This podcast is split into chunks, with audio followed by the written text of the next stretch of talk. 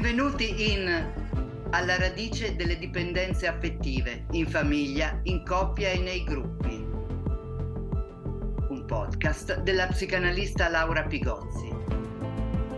www.laurapigozzi.com www.laurapigozzi.it buongiorno mm, dottoressa, siamo qui per, la, mm, per questo servizio sulla fenomenologia degli amori tossici, eh, scusi, siamo qui per il servizio mh, mm, sulla fenomenologia degli amori estivi. Ecco, amori tossici è stato lapsus appunto perché mi sembrava che fosse esperta per tante ragioni, non fosse altro appunto per uno dei tanti suoi, suoi libri dal titolo Amori tossici e quindi mi è sembrato eh, un'idea bellissima mh, eh, tirarla, coinvolgerla dentro per eh, capire un po' se questi amori estivi, se insomma qualcuno li chiama flirt, in effetti, insomma amore è ormai una parola bisogna prenderla con le pinze, ma insomma se hanno la stessa natura, la stessa anche capacità, impotenza di, di creare poi eh, nella, nella, stagione successiva dove qualcuno vorrebbe far eh,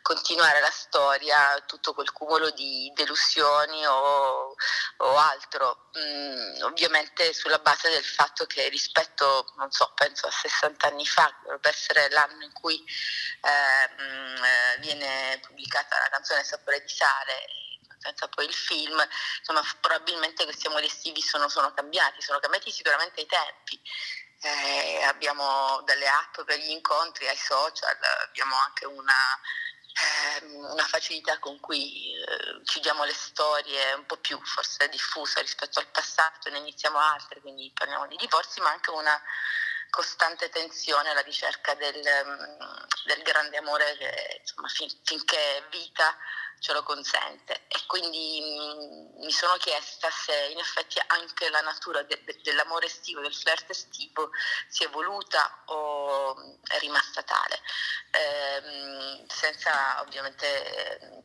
giudicarli, soprattutto l'unico giudizio che vorrei sapere da lei se è una differenza di età o una differenza di um, condizione di partenza, cioè se si è totalmente singolo o meno, può Uh, fa la differenza, ecco, perché insomma questo potrebbe essere forse l'unico elemento nuovo, ma io non sono nessuno, quindi lascio la parola mm-hmm.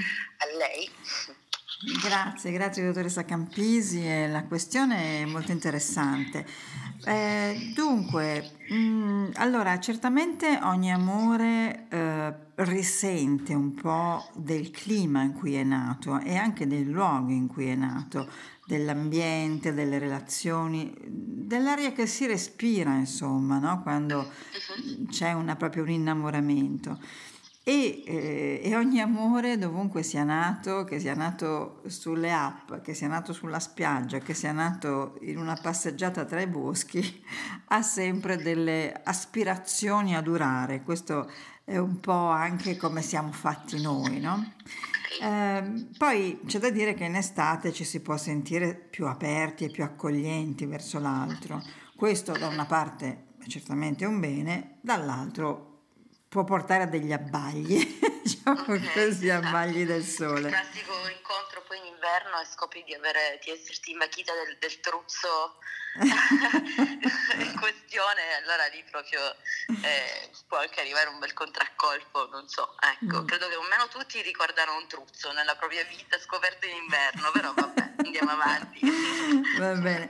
Secondo me il tema eh, del cambiamento, cioè lei mi chiede che cosa è cambiato sì, oggi. Sì. Ecco, il tema del cambiamento io lo penserei in questo modo, mi faccio riferimento al fatto che eh, sempre più giovani, giovani mi dicono, ma sa dottoressa che io non so se mi sono mai davvero innamorato oppure se mi sono mai davvero innamorata. Questo è una cosa ehm, abbastanza nuova, non tanto per la questione in sé, perché le persone che faticano ad innamorarsi sono sempre esistite, ma per la frequenza con cui io sento farmi eh, questa osservazione. Okay. E allora appunto mi viene in mente una cosa che proprio, di cui ho parlato proprio in questo libro che lei ha citato prima, Amori tossici, ehm, appunto questa sorta di intossicazione da, da, da, da, silenzio, da anestesia, no? Okay. Perché effettivamente io vedo, mh, da me, ve- cioè non da me vengono, ma insomma non sono tutti sì. così, però vedo anche una, vit- una, certa vita un po' rutinaria no? sui giovani, cioè sì. quindi sono tutti molto, come dire, schedulati, no? hanno sì eh, soprattutto quelli che vogliono riuscire, soprattutto quelli che vogliono riuscire, l'università, la carriera, gli step, cioè come se fossero proprio una, una specie di lista, no? Fatto, fatto, fatto, diventano un po' così, un po' performativi. E questo ce lo chiede effettivamente il mercato, ce lo chiede il, come dire, il mondo in cui viviamo, no? Esatto, certo, in tutto questo, questo elenco di cose da fare, ovviamente l'amore non è più tanto al primo posto, al primo posto la carriera, la riuscita, il far vedere a mamma e papà quanto siamo bravi, ecco, esatto, questo è terribile. E, e quindi eh, trovano, ecco questa è una frase, un aggettivo che ho sentito dire, impegnarsi in un amore, impegnarmi in un amore lo trovo stressante. Stressante proprio, cioè non la fatica della carriera, no? ma impegnarsi in un amore lo trovo stress- stressante perché naturalmente la loro vita è già piena. E altri eh, dicono proprio, mm, ma io non mi fido più, no? Eh, magari hai avuto una delusione e non ti fidi più. Anche questo non fidarsi più è un problema perché è chiaro che tutti abbiamo avuto una delusione, una frustrazione, il truzzo scoperto sotto la neve, no? Ma eh, il punto è che non si tollera più la frustrazione, l'inciampo. Cioè questa cosa qui del truzzo scoperto in inverno, come lei ha detto bene prima, eh, non è più tollerabile cioè n- n- non, si, non, si, tollera più perché è come se eh, tutto deve essere perfetto. Cioè sono un po' ammalati di perfezionismo, soprattutto quelli, come dicevo prima, che hanno appunto una vita performativa. No? Allora c'è un po' una sorta di anestesia no? che mina i singoli, però è anche un'anestesia che mina il tessuto sociale e quindi tutto questo rende l'esistenza procedurale non appassionata. Allora, ben venga l'estate, mi viene da dire, che magari scombina i piani, no? Che bello. Eh? Okay. Quindi abbiamo sempre più un po' tra i giovani proprio, no? Eh, tra i giovani, adesso i giovani intendo anche fino ai 40 anni, cioè persone che non hanno ancora, come dire, avviato una vita familiare propria, no? Però vedo appunto una vita psichica che a volte sembra un po' congelata, a volte non fanno sogni, eh? a volte hanno anche una vita sessuale eh, molto ridotta e senza desiderio. Quindi questa, questa questione secondo me non, non, senza, non è senza, mm, come dire...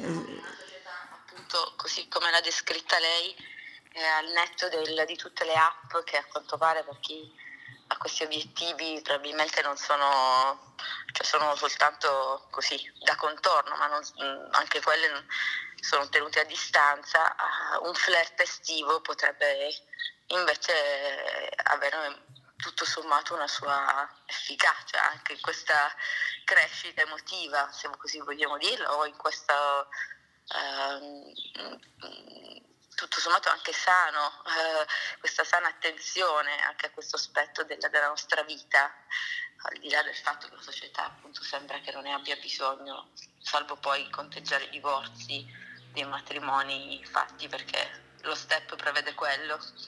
Ha assolutamente ragione, assolutamente ragione, perché questo è il, la, la, fragilità del, del, nostro tempo.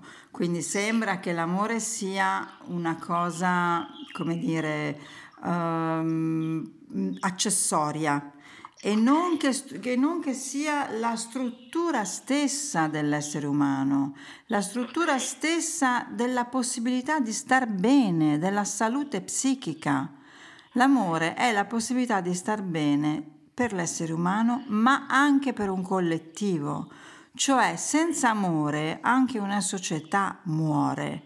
E questo è qualcosa che non viene mai detto e invece secondo me va, bisogna dirlo, cioè la politica senza amore diventa gioco di potere, diventa mm, appunto giochino strategico, senza visione. La vita senza amore diventa una carriera infiorettata di brillanti successi che non si gode con nessuno veramente, quindi è come se non esistessero quasi. Ok. Eh, vita senza amore diventa una carriera di cui non godiamo niente. Ah certo, quindi l'amore è centrale, l'amore parlo proprio del, anche del flirt diciamo estivo, entra in questa catena di allenamento all'amore, anche quando non va bene, no? anche quando non, non porta, non, non che non va bene, cioè non va bene nel futuro, ma è sempre un allenamento all'amore ed è sempre un mettersi in gioco. Io vedo sempre più giovani e anche giovanissimi, 16-17 anni, che non si innamorano, che no, ma no, ma io sto bene così, sto bene senza fidanzato, ma che ne sai? ma a parte come fai a dire che stai bene, no? Perché poi stare bene è un concetto molto ampio.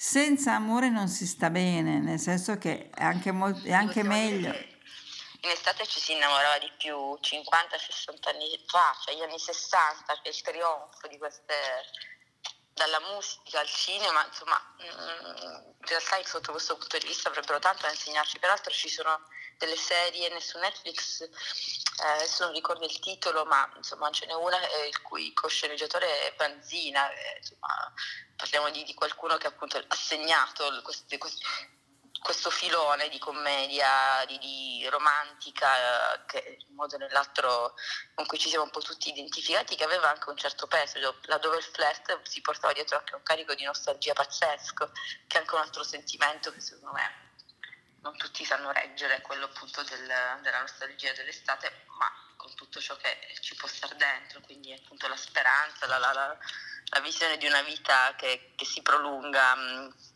che invece poi insomma il tempo passa. Eh, quindi voglio dire, forse anche, anche in giro, film, canzoni, forse anche romanzi, eh, se vogliamo, mm, sono mm, come dire, vissuti, letti, raccontati in una forma più frivola, ecco, meno, meno seria di quanto invece accadeva in passato, forse questa la dice lunga, come se fosse un aspetto frivolo dell'esistenza. Cioè, io almeno mi identificavo tantissimo in, in, certi film che raccontavano appunto degli amori estivi, ci credevo, ecco. Sì, ma proprio anche l'amore in sé, cioè, l'amore estivo è come dire una variazione della, dell'importanza dell'amore, no? E se siamo in una società, come siamo in una società, in cui l'amore è considerato secondario, eh, anche okay. l'amore, l'amore diventa ancora più una parentesi insignificante, eh, mentre certo, secondo certo. me, soprattutto per i ragazzi, ragazzi, giovani, è un allenamento imprescindibile, perché spesso si è più disinibiti, quindi magari si conosce il, il corpo dell'altro, si sente, ci si sente ma magari appunto una cosa che non si fa durante l'inverno, che perché appunto c'è meno controllo, c'è meno, ci sono meno occasioni di essere da soli col corpo dell'altro e quindi eh, appunto questa questione è fondamentale. Poi bisogna dire, no, uno potrebbe chiedersi ma come mai, no? Cioè è chiaro che la, la, la, colpa sì, la, siamo, la, diamo sempre al mondo, no? al mondo che è fatto così, che ci vuole performativi, eh, però è anche vero che siamo, come dire, in una... cioè l'amore è anche, come dire, cercare qualcuno per condividere qualcosa, no? Essere spinti a cercare qualcuno per condividere una vita. Ma se tu passi la tua vita, come succede in Italia, che, in cui la vita media di un giovane rimane, che un giovane rimane fino ai 30 anni nella casa dei genitori, cioè, ma come fai a essere spinto anche dal bisogno di eh, trovare qualcosa di, di, di, un compagno di vita. Già, sei già in casa, no? hai già come dire un affollamento di compagni di vita perché stai in casa, questi sono dati. No? Per esempio in Italia si diventa autonomi oltre i 30 anni, in, fa, in Francia 24 per dire. No? Quindi mh, siamo veramente il fanalino di coda no? dell'Europa e probabilmente del mondo. Quindi ci stiamo perdendo proprio la, come dire, la partita della vita. I nostri giovani si perdono la partita della vita. Ora capisce che dato che l'Italia e la Francia sono molto simili anche come economia, come organizzazione, come struttura, come politica, non possiamo dare la colpa all'esterno di questo gap di 6 anni, 30 anni in Italia, 24 in Francia, per, no scusi, sì, sei anni, cioè sono sei anni persi, sono una laurea in più, non so come dire, è un, un ritardo strutturale che ci fa perdere il gioco della, della vita. Ok, fantastico assolutamente. E tutto questo, cioè, per concludere, l'amore estivo comunque resta una cosa diversa da uh, colui che conosco in un'app uh, per incontri piuttosto che sui social in generale, è, vero no? Beh, l'amore, l'amore, estivo soprattutto se accade in spiaggia ha il corpo in primo piano, quindi okay. tu prima di tutto vedi il corpo dell'altro, no? che non vuol dire il canone estetico, eh? perché okay. ogni corpo ha un suo alone di energia che sprigiona, quindi eh, tu incontri come dire la, la, un po' la verità dell'altro, no? cioè il suo corpo come campo magnetico intendo, non come forme più o meno adeguate alla moda dell'epoca. Eh, quindi... Mm, Esatto, quindi allora qui incontri, sul social effettivamente incontri un'immaginetta, no? Dopo hai l'incontro, ma anche qui eh, io dico sempre no, alle persone che, che, vedo che si incontrano sui social, incontratevi presto, cioè una volta capito che avete qualcosa da dirvi, che avete un feeling eh, emotivo intellettuale, bene, un caffè in centro non si nega a una persona con cui si ha già un... prima che la cosa diventi monti e diventi una cosa un po' immaginaria, no? Perché il corpo, il corpo racconta tantissimo, il corpo racconta tantissimo. Quindi l'incontrare l'altro in estate lo si incontra soprattutto con il corpo, e in spiaggia ancora di più, no? mm, esatto, esattamente, esattamente. Bene, direi che questo bellissimo inno agli, agli amori estivi che insomma di questi tempi ci vuole posso dire che siamo, io mi ritengo soddisfatta di questa meravigliosa chiacchierata. Se poi vuol dare un consiglio finale siamo qui, ma insomma, abbiamo, ci siamo dette tante cose belle, quindi mm. non posso fare altro che ringraziarla. No, grazie a lei. Ma a chiusura possiamo dire ragazzi apritevi e rischiate che senza rischio non andate da nessuna parte e la vita fallisce. Ok, esattamente. Ecco. Anche, anche, i ragazzi meno giovani, se vogliamo. Anche sì, i ragazzi, no? Mm, ho detto prima, no, ragazzi, tutti ecco. quelli che non si sono ancora aperti alla vita, che ormai ci okay. si apre alla vita sempre più tardi. Apritevi alla okay. vita. Sarà una delusione, pace, imparerete come affrontare le delusioni e le frustrazioni. Pace. Certo, basta. Ok, grazie di cuore, dottoressa Anzi, Figo. Figure, Mi auguro una buona estate. Poi Gra- insomma, sugli amori li faccia lei, però insomma una buona estate. Grazie, grazie, grazie, mille. Buona giornata, salve, arrivederci. Avete ascoltato un episodio di Alla radice delle dipendenze affettive, un podcast della psicanalista Laura Pigozzi. Segui il podcast e i nuovi episodi scrivi a Laura Pigozzi. Tutte le informazioni in www.laurapigozzi.com www.laurapigozzi.it